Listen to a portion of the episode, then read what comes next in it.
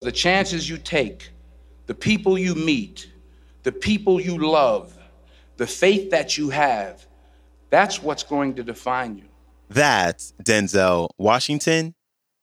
And this is the Depression Detox Show.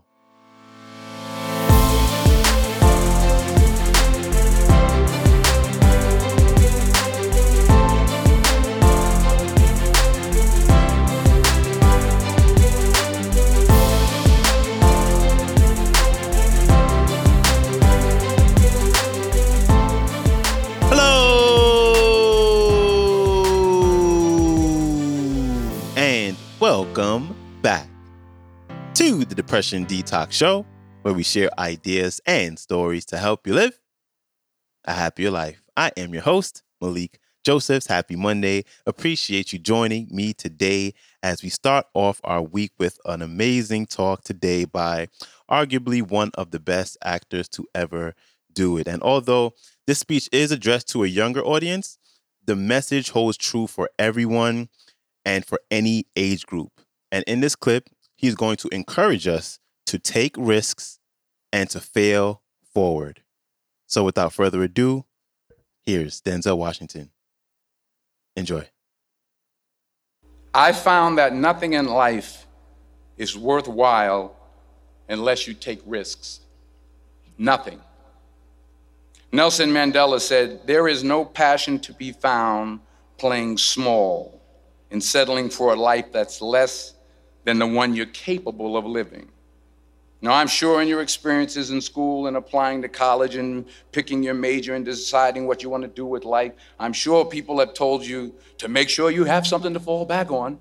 Make sure you got something to fall back on, honey. But I never understood that concept, having something to fall back on. If I'm going to fall, I don't want to fall back on anything except my faith. I want to fall forward. I figure at least this way I'll see what I'm going to hit. Fall forward. This is what I mean. Reggie Jackson struck out 2,600 times in his career, the most in the history of baseball. But you don't hear about the strikeouts. People remember the home runs. Fall forward. Thomas Edison conducted 1,000 failed experiments. Did you know that? I didn't know that. Because the 1,001st was the light bulb.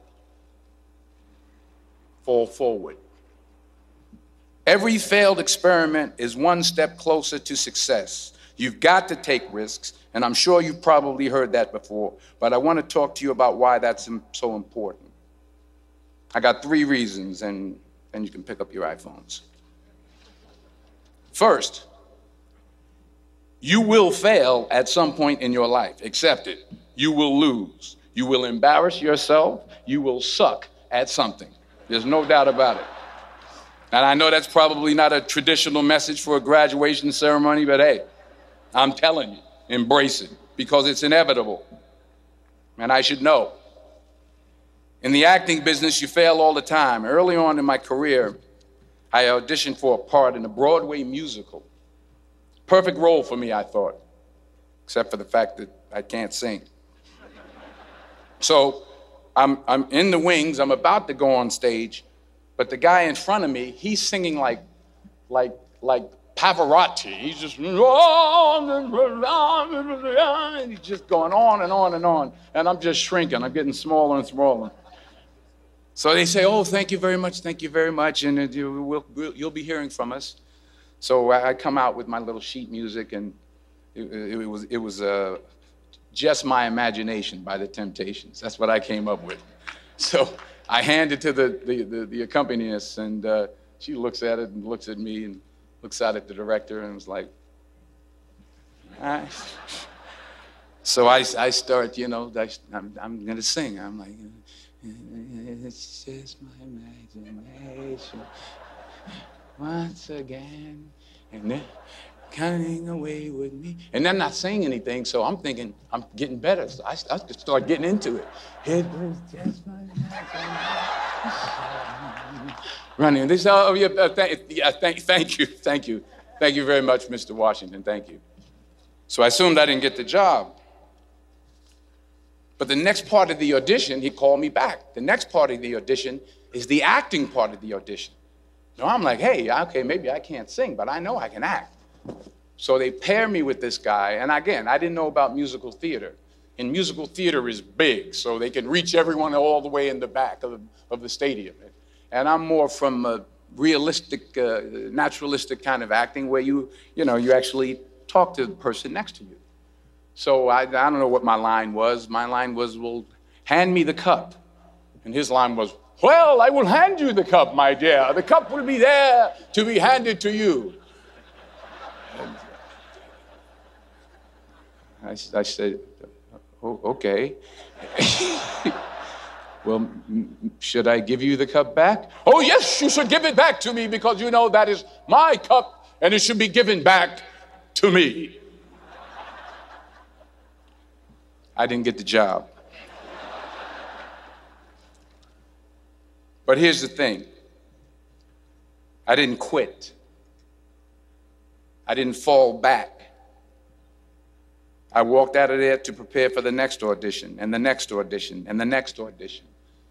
I prayed. I prayed, and I prayed. But I continued to fail, and fail, and fail. But it didn't matter because you know what? There's an old saying you hang around the barbershop long enough, sooner or later you're going to get a haircut.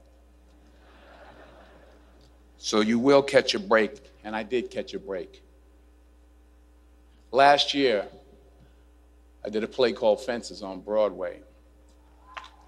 Someone talked about it. Won the Tony Award. I, and I didn't have to sing, by the way. but here's the kicker it was at the Cort Theater.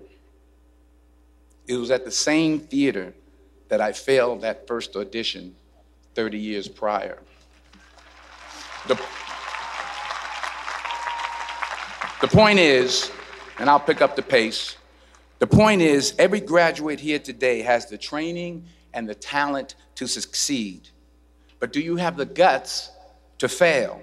Here's my second point about failure. If you don't fail, you're not even trying. I'll say it again. If you don't fail, you're not even trying. My wife told me this great expression to get something you never had, you have to do something you never did. Les Brown's a motivational speaker. He made an analogy about this.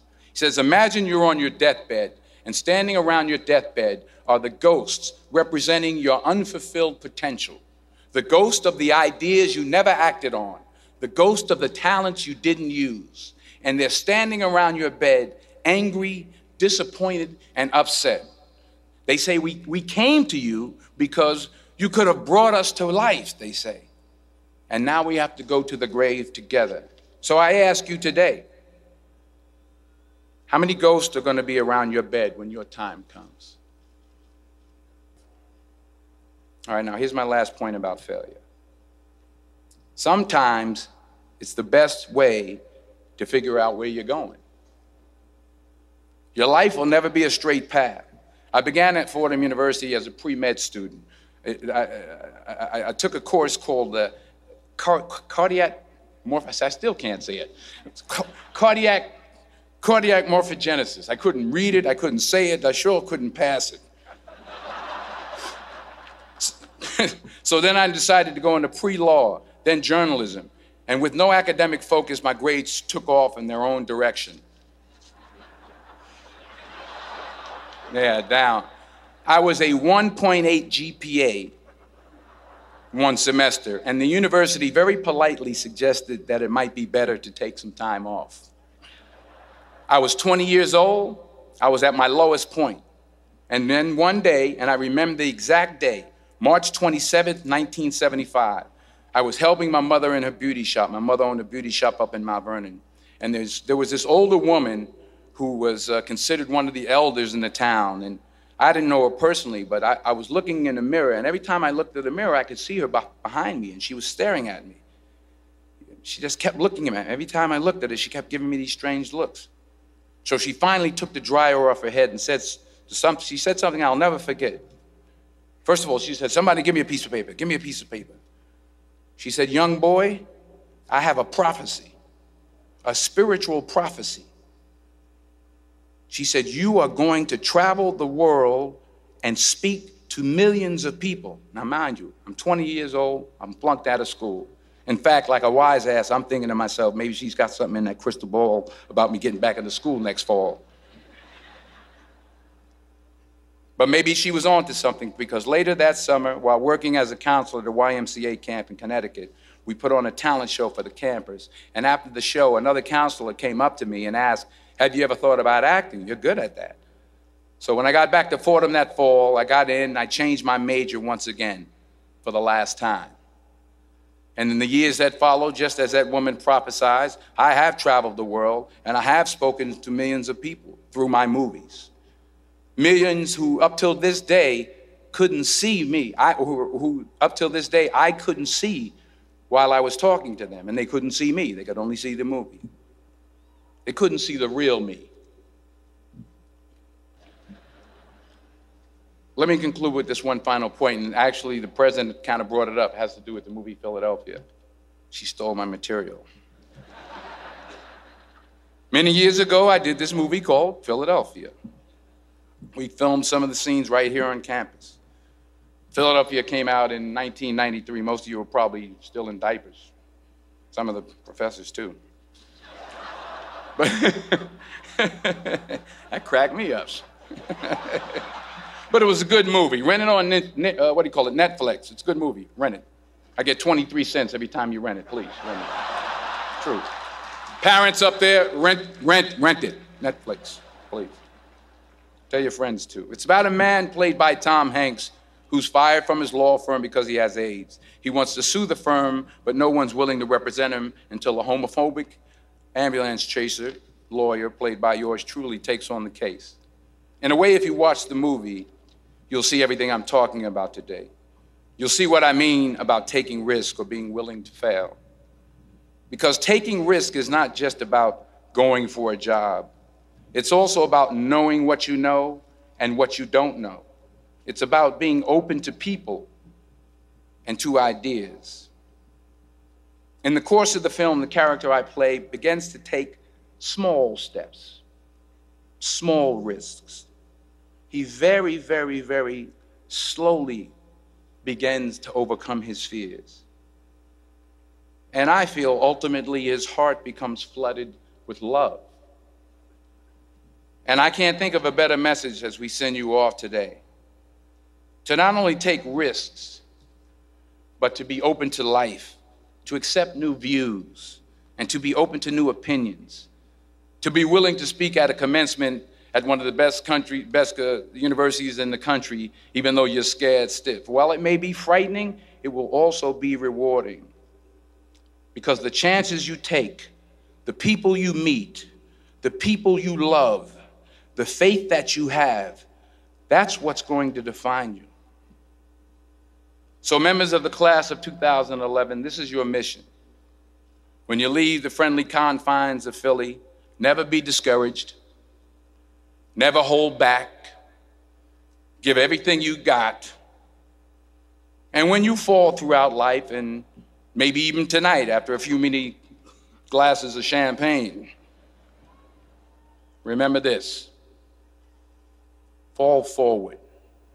Big thanks to Denzel Washington for stopping by. If you want to hear another talk with Denzel, you can go back to episode 94.